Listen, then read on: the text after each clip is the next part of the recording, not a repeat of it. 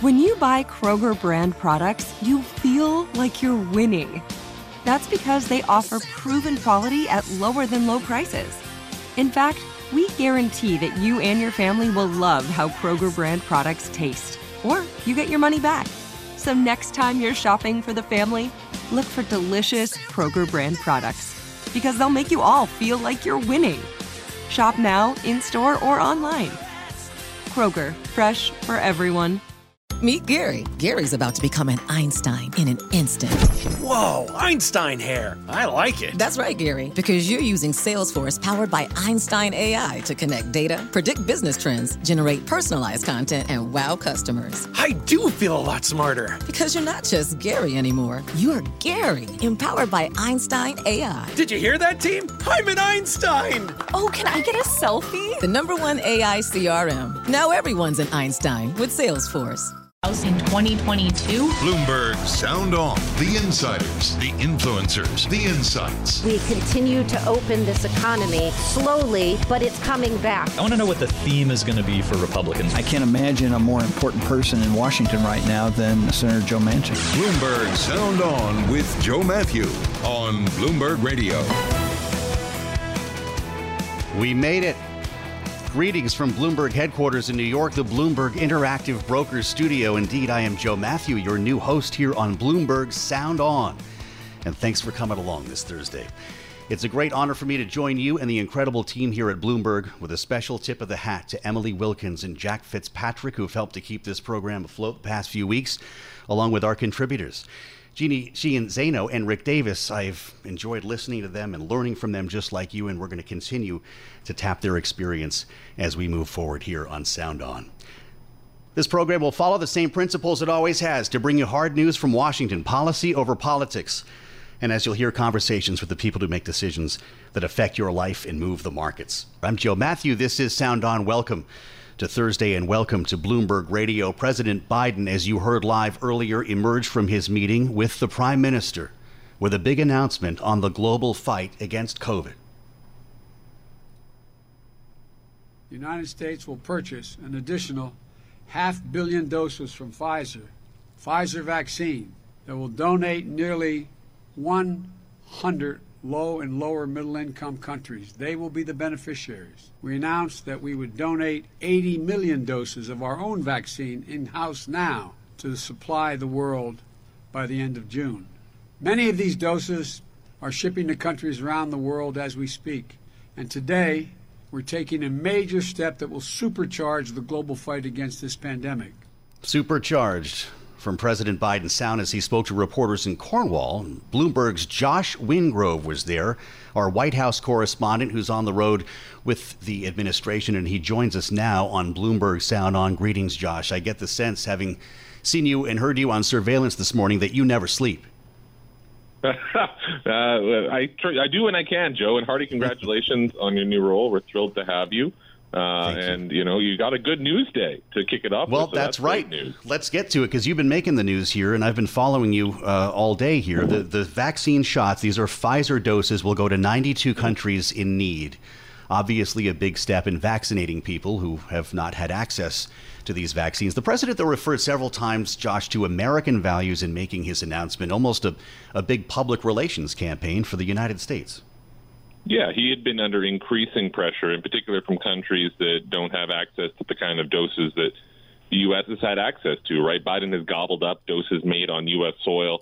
Uh, Boris Johnson has done the same thing in the UK. Other countries, including some in the G7, Japan, Canada, uh, have been, you know, sitting there wishing they had that that option, that luxury. And so now he has been facing this mounting pressure. We've got doses in the U.S. maybe even expiring, at risk of expiring. You can walk into any CVS pretty much and get a shot. So you know, he the, the time had come for him to sort of make a decision. Now the big mm-hmm. top line number here is 500 million. What they're doing here is actually kind of redirecting money. They kicked off this whole thing months ago by saying four billion to COVAX. That's a global sort of vaccine procurement effort.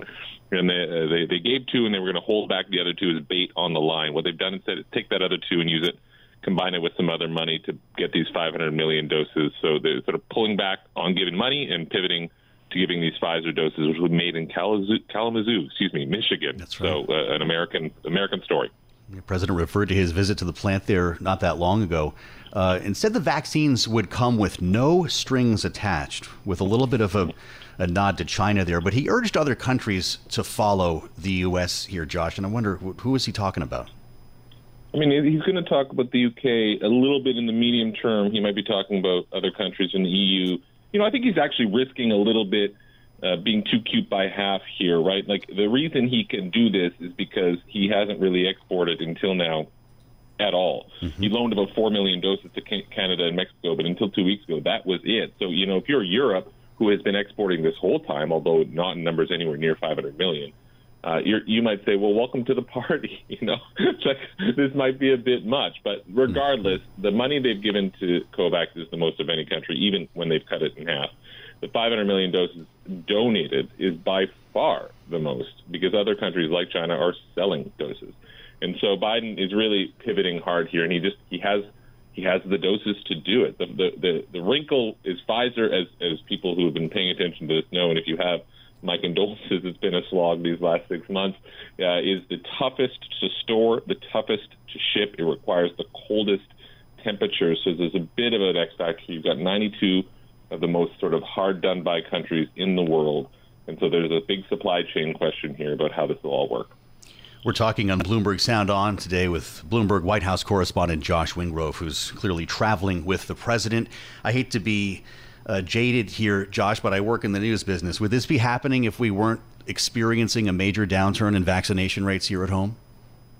Uh, probably not, and they're worried about that. Biden's goal is 70% having one shot by the July 4th, right? He wants to celebrate Independence Day, independence from the virus.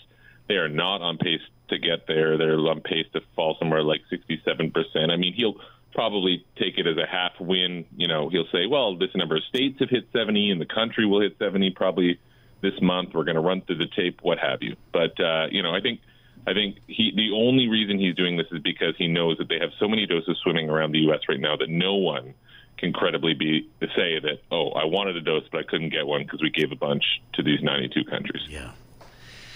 I'd like to ask you more about the president's meeting with uh, Prime Minister Boris Johnson while you're with us here, Josh, despite some concerns. Uh, it was all pleasantries when the two first sat down. This is sound from their pool spray, and I believe you were in the room for this. Everybody was pretty happy at the moment. Told the Prime Minister we have something in common. We both married way above our station. Yeah, I'm, I'm, not. I'm not going to. I'm not going to dissent from that one. I'm not going to disagree with the president there, or indeed on anything else or on anything else, remembering that Joe Biden once called Boris Johnson a clone of Donald Trump, opposed Brexit. Josh, do we think the pleasantries continued behind closed doors? I, I think so because they need each other. And I should clarify my our, our esteemed Bloomberg colleague Jennifer Jacobs was in that room.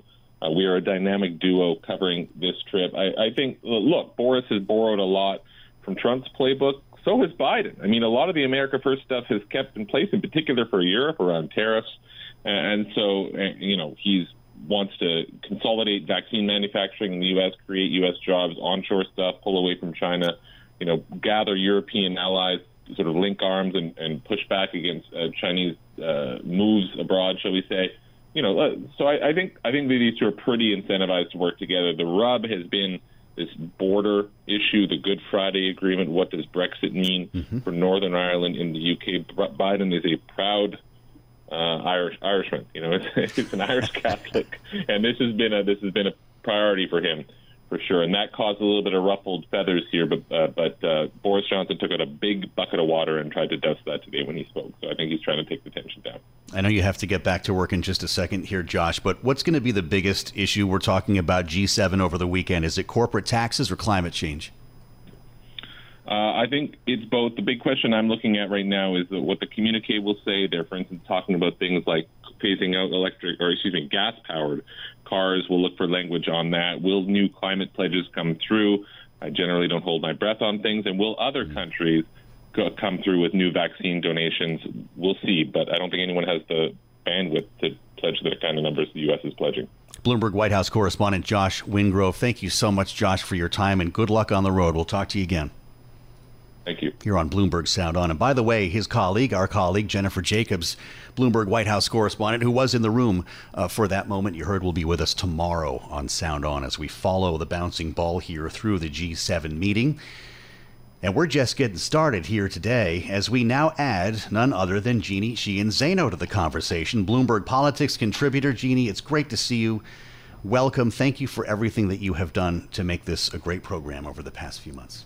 As Charlie said, I'm giving you a fist bump, and it is so great to be on with you on your inaugural show, Well, first show great. on Bloomberg Radio. Thank you for having Well, me. Well, that means a lot to me. We covered a lot of ground there with Josh as you were listening. I think it's significant that President Biden chose to make news on vaccines before the G7 begins.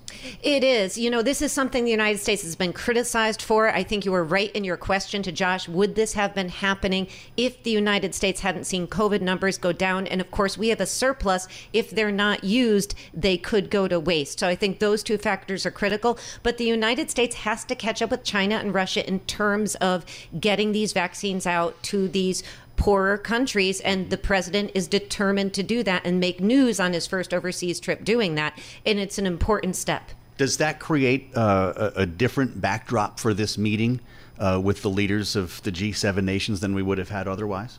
It does. You know, I look at this as the big three C's. You've got COVID, you've got China, and you've got climate. And of Mm. course, climate encompasses all the other things, including electric vehicles, which is something I know you're you're focused on and interested Yeah. in, and also, of course, the corporate tax. So those are big issues. But COVID hangs over everything we do and has for the last year, and it will continue to as the world wrestles with how to respond to this devastation. And the president's remarks today, you look at the numbers Yes, who have been deceased and, and, and around the world by this thing. It is it is you know hard to even put your head around it. As he reminds us, all the the modern wars, wars of modern history combined, uh, when we're talking about hundreds of thousands of people. When you also hear him talk, though, you realize how far we have to go. I think that's the point you're making. You know, we're walking around New York in many cases without masks. They're doing that in Washington now in cities around this country. But it's a reminder of how much is left to be done. Particularly in these countries that don't have the benefit of the economy we do and the ability we've had Yep. to battle this, and that is the big struggle. Johann Schmiegel, you've got the world's highest IQ. Yes, 247. Wow. Did you know that thanks to Salesforce with Einstein AI, everyone's smarter? Now everyone's an Einstein, just like you. But I'm the smartest. Not anymore. With connected data and trusted AI, everyone can give customers experiences they've only dreamed of. Oh, look, here's a few Einsteins now. Hey, hi. Hola, amigo. Everyone's an Einstein. It's okay, Johan. Let it happen. The number one AI CRM. Now everyone's an Einstein with Salesforce. You're listening to Bloomberg Sound On with Joe Matthew on Bloomberg Radio. Indeed, I am Joe Matthew, and it's great to be here. Thanks for joining us on Bloomberg Sound On. I'm in the studio today with Bloomberg Politics contributor Jeannie Sheehan Zaino, of course, the Bloomberg Interactive Broker Studio. I won't be able to be in here all that often, so I'm making the best of it right now. Joining us on the line, Sound On, J. Stephen Morrison, Senior Vice President and Director of the Global Health Policy Center at the Center for Strategic and International Studies as we take a deeper dive on this promise from President Biden to deliver some half a billion Pfizer doses to countries around the world. It's great to have you with us on Bloomberg Sound On. Thank you, Joe. Are you skeptical of this? How much of a climb will this be for the administration? No, I'm not skeptical. I'm quite encouraged. This is a big step. Um, committing to half a billion doses, keeping, if you put this in context, uh, the United States up to this point had committed to 80 million doses by the end of June. Uh, that was considered fairly modest. Uh, the other wealthy and most powerful countries in the world have been very slow to step forward and make donations of their surplus doses. Uh, so this is a bi- this is a big event coming right before the G7. It's also significant for a couple of other reasons. I mean, it first of all, it's the Pfizer, the mRNA uh, vaccine. So uh, this is uh, moving that to scale into low and middle income countries. There are lots of handling requirements. It's a bold move by Albert Bourla from Pfizer to amp that up and deliver it. Um, and it's uh, the president is is out there showing that he's confident he can sell this to the American people, emphasizing 64% of adult Ameri- Americans have had at least one one vaccine. Uh, there's been a lot of hesitation up to this point by President Biden to get too far out in front on the international response. He's come under a lot of pressure and criticism in the United States for that. He's making his argument as a wartime arsenal mobilization, mm-hmm. as something that strengthens American manufacturing capacity and has a geopolitical dimension of going against China and Russia. He's already drawn vocal support from two very prominent Republican Senate figures, Senator Graham and Senator Sasse. That's very significant too because there's been a fear of a backlash on partisan grounds against the United States taking a leadership position of this kind. So he's covered himself quite well, I think, in the way this has been presented. You make a great point, Stephen, that there was a time we were calling AstraZeneca the vaccine of the world. Then we called right. Johnson and Johnson the world's vaccine. Now apparently right. it's going to be Pfizer.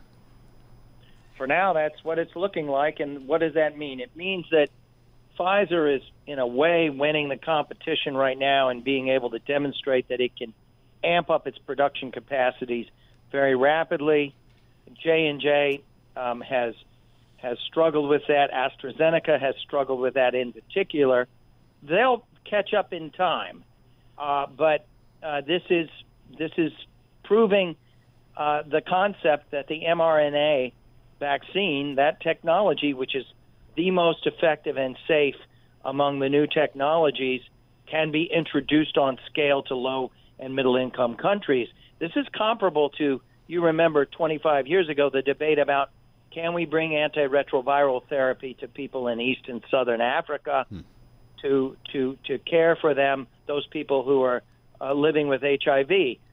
And the argument being, well, it's a sophistic, it's too sophisticated a technology. We can't bring it, handle it, get it down to, to cost. Pfizer's offering this at cost to the United States at $7 a copy versus the $20 price tag that it's used up to now in the sales to the United States and others for the rich marketplaces. So we're moving into a different phase now in both the operators that are that are moving into it, Pfizer in the lead, the moving towards mass bulk at reduced prices. That's very important. We're joined by J. Stephen Morrison, Senior Vice President, Director of the Global Health Policy Center at the Center for Strategic and International Studies today on Bloomberg Sound On. The optics here are really compelling to me, Stephen. Uh, not the America First approach, but in fact, a pledge to help the world. And as you were just describing, the have nots uh, in this case, for President Biden to be walking into this G7 meeting.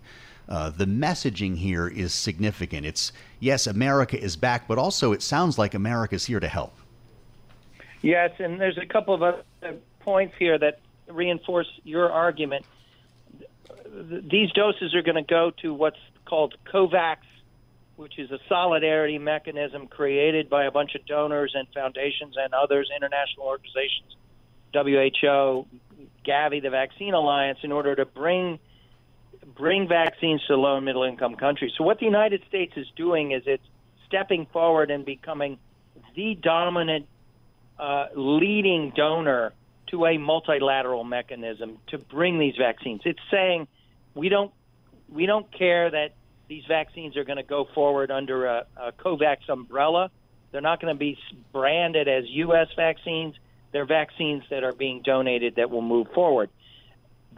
The other thing I would say is doing this with the timing that the president has chosen is also putting a lot of pressure back upon the EU, mm-hmm. the Canadians, uh, and the British, uh, to and the Japanese, other members of the G7 to step forward and, and, and follow with the United States. We need to see one to two billion donated doses in 2021 alone. Welcome to Bloomberg Sound On. I'm Joe Matthew and joined here in the Bloomberg Interactive Broker studio by Bloomberg Politics contributor Jeannie Sheehan Zaino, and of course, as well, as we promised, David Tafuri, former Obama campaign, former policy advisor, former State Department official. For starters, David, welcome. It's great to have you with us. Thanks for having me. Glad to be on.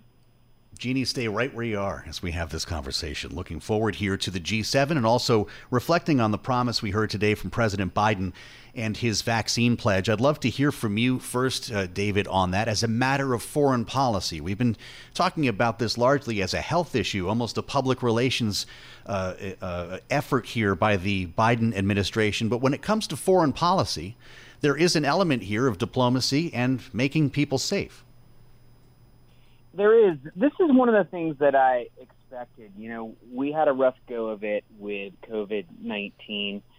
At times, we had more cases than any other country in the world.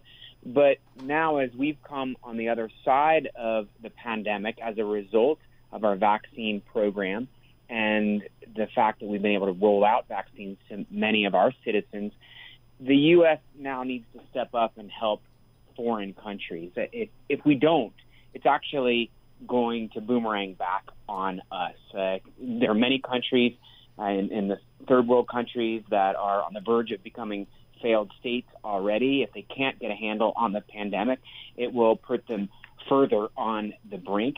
But even our allies, uh, including countries like India, are struggling. So we can help them, and by helping them, we can improve the world economy and speed up the recovery for the world economy, which is important to our own economy. So this is important both for our security and the global economy that we do provide vaccines to the extent we can to support those countries that are having trouble accessing them. Jeannie, it's hard not to acknowledge the economic uh, aspect here because we cannot have a global recovery without global vaccinations. How much does this have to do with protecting America's economy by vaccinating the world? It has everything to do with it. The United States understands, as does the rest of the world, that we all can't be safe until we are equally vaccinating the entire world. And so the United States is stepping into that. One thing I think is important to underscore here about what the president has said today is that the United States is going to do this with no strings attached, yes. according to Joe Biden. And this, he is trying to say, is in sharp contrast to what China and Russia have done, where they've used this, uh, you know, world vaccination program that they have been pushing to further their own geopolitical interests. And he wants to make the case that the United States stands apart from that. We are going to be providing these vaccinations regardless of our own interests. And I think there's going to be a lot of questions there as we follow this rollout who gets these, when, how, yes. and why, because the no strings attached that he's put on this is a big promise to make. It's a massive promise. Uh, David Tafuri, there are going to be a lot of sharp elbows, I'm assuming, like that, references to China over the next couple of days. Well, absolutely. Um, you know, and, and this comes at an interesting time, of course, because President Biden is on his first overseas trip and meeting with our traditional European allies.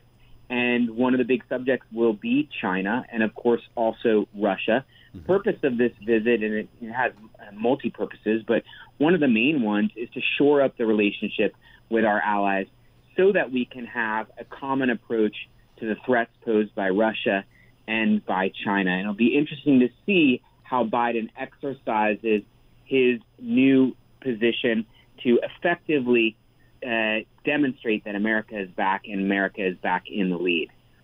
You mentioned the word relationship, and I want to refer back to what we saw and heard earlier today from President Biden as he spoke to one very important relationship following his bilateral meeting with Prime Minister Boris Johnson. We have sound on President Biden.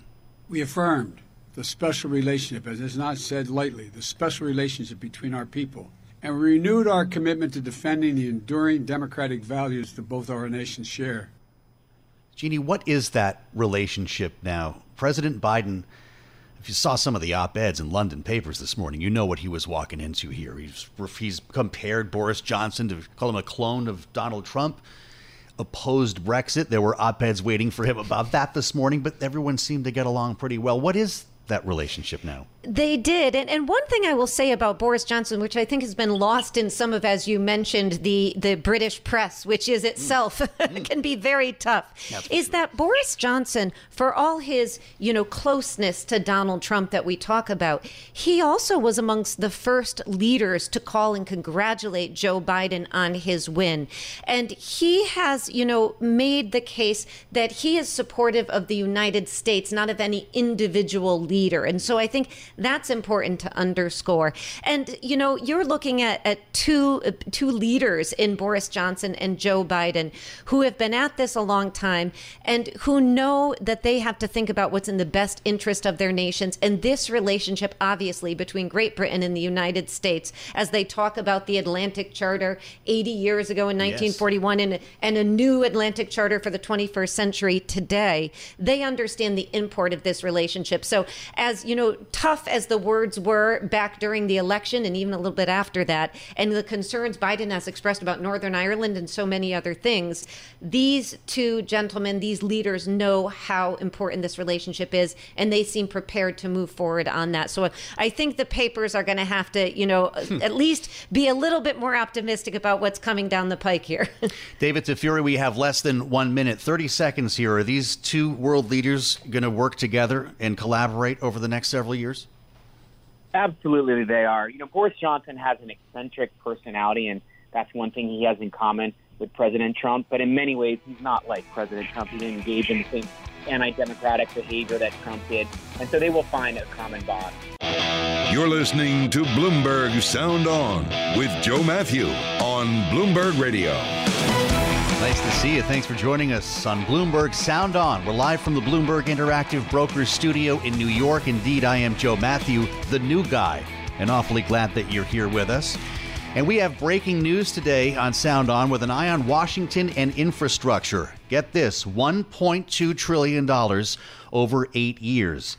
A bipartisan group of senators agreeing to a proposed infrastructure package to that tune There'd be 579 billion in new spending above baseline spending. The cost 974 billion. You do the math, and it's not close to the original offer, of course, from the White House that was in excess of $2 trillion. We're going to talk about this now with Bloomberg Politics contributor Jeannie Sheehan. She's still with us, as is David Tafuri, former Obama campaign foreign policy advisor, former State Department official.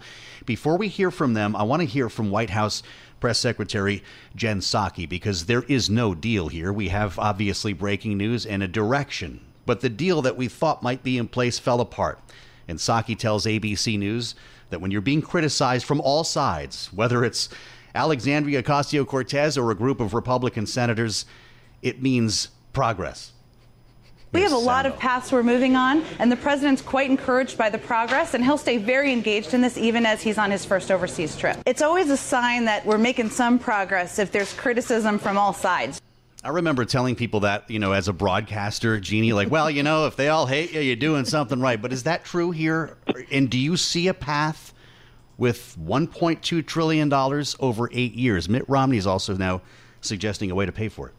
He is. And, you know, I, I, wish that that was the case, that if they're all criticizing you, you're moving towards a deal. But this is really a question of numbers. They need to get 10 Republicans to do this without reconciliation, or they've got to retain the Manchins and Sinemas of the world right. to do it with the Democrats. And on reconciliation. Plus, they've got to maintain the liberals in the House as well. We can't forget about them. So it's difficult. It's a good sign that they're up to 1.2, this so called group of 20. That's up. They were at about 880 billion before. So they are moving in the right direction. But of course, as you mentioned, they're still about 500 billion short of the president's last offer, which was 1.7 trillion. We've got the president overseas, as you've been talking about.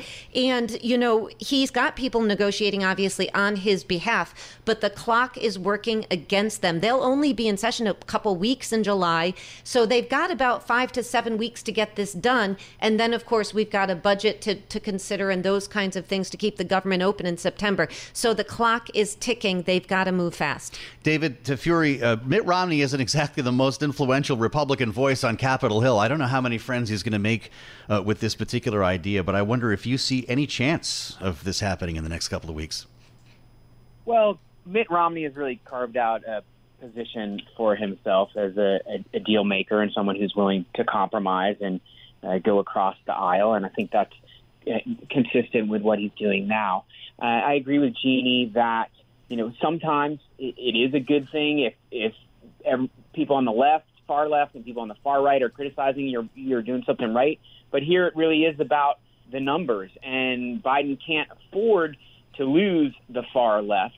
Uh, he's already unhappy, and the far left is unhappy with aspects of this new compromise uh, suggestion. It's much less than Biden originally proposed, and you know the the the, the senators and House members who push forward this compromise haven't even worked out how they're going to pay for it, and the pay for part of this is particularly problematic. There doesn't yet seem to be agreement, and what's really unfortunate is that the inability to get a deal on infrastructure is holding back Biden from pursuing the rest of his agenda in Congress.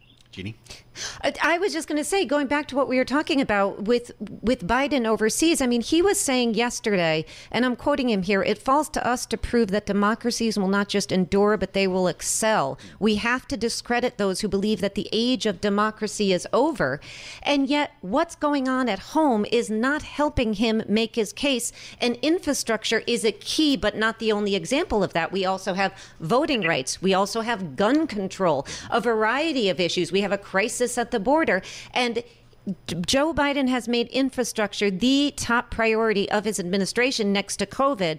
And so this is critically important to him to make this case, not just in the United States, but across the world that democracies can do. And I, I think he's got to be very concerned with the fact we don't have a bill to put forward yet. A lot of talk, but no bill yet on infrastructure. So the president's walking a real tightrope here, obviously. You move to the right, you lose the left. You move to the left, you lose the right. Uh, but with all of that said, uh, David, there's not a lot of time here, and a lot of promises have been made. Yeah, there's not a lot of time here, and uh, you know, unfortunately, the, the victims here, the American people, we do need infrastructure. Um, we, you know, are in grave need of infrastructure. Well, let me ask you about that. Is the biggest problem here defining infrastructure? Has that if we could go back in time, if the Biden administration could go back in time and recast the way this was described as more than roads, bridges, and tunnels, would this be a different conversation? I think that would help, but I suspect that the Republican detractors who don't want to pass a bill for reasons other than just what's in the bill would find ways to oppose it if, if they had done that as well. So this is more than about what's in you know the compromise. It's really also politics. I remember uh, during the healthcare debate a long time ago uh, in another administration that Joe Biden was part of, Jeannie, that I remember President Obama saying, you know, we just didn't do a good enough job with the communications. If we could go back and recast the messaging somehow, it would have been a different debate and maybe a, a more positive, a more bipartisan outcome. He, he, did absolutely say that. You know, I am not convinced that that is the case, hmm. however. I think this has a lot less to do. We always talk about the communication aspect of these things, but the reality is is the government was designed to be divided and it has continued to be divided. I'm not just talking partisan divides. I'm talking about the fact that we have elections, people go to the polls, they vote for Joe Biden and the Democrats, and they can't get basic aspects of their policy through. That's by design. So, yes, you know, everybody can do better on messaging, but in this case, I don't think it's either personality or necessarily communication. I think this is the way the system is built, and they're going to have to figure out a way to move forward on this. I don't know that they're going to be able to do it at this point, and I think that bodes very badly for Democrats as we move into the midterm. Well, this is the way the system is built unless you remove the filibuster. Then we have a new system, then. Is that where you're going? Well, yeah, the filibuster is one aspect of it. And of course, that's not constitutional. That's a Senate rule. So you can change that easily. Yes. Even so, we have a huge division between Congress and the executive branch that you're not seeing in other democracies around the world. So there's a lot of structural divisions built into our system, thanks to James Madison, that if you can start to, you know, mitigate those at least, you'd have better ability to be responsive to the public who go out and vote for these people and yeah. don't see their favorite policies come to fruition. A lot of great points there. David Tafuri, if this $1.2 trillion offer or attempt at a deal goes nowhere, is it on to reconciliation? I I'm not sure. I'm I I really don't know. You know, reconciliation. There's some dangers with doing it that way. Uh, you certainly uh, lose the, the friends that you have in the Senate who are Republicans who are somewhat supportive of this. Um, so it's there's a, a real danger there.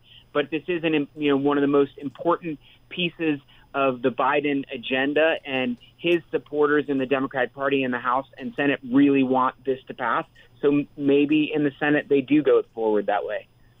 And the end of the filibuster is a bridge too far, or could we be talking about that in a couple of weeks?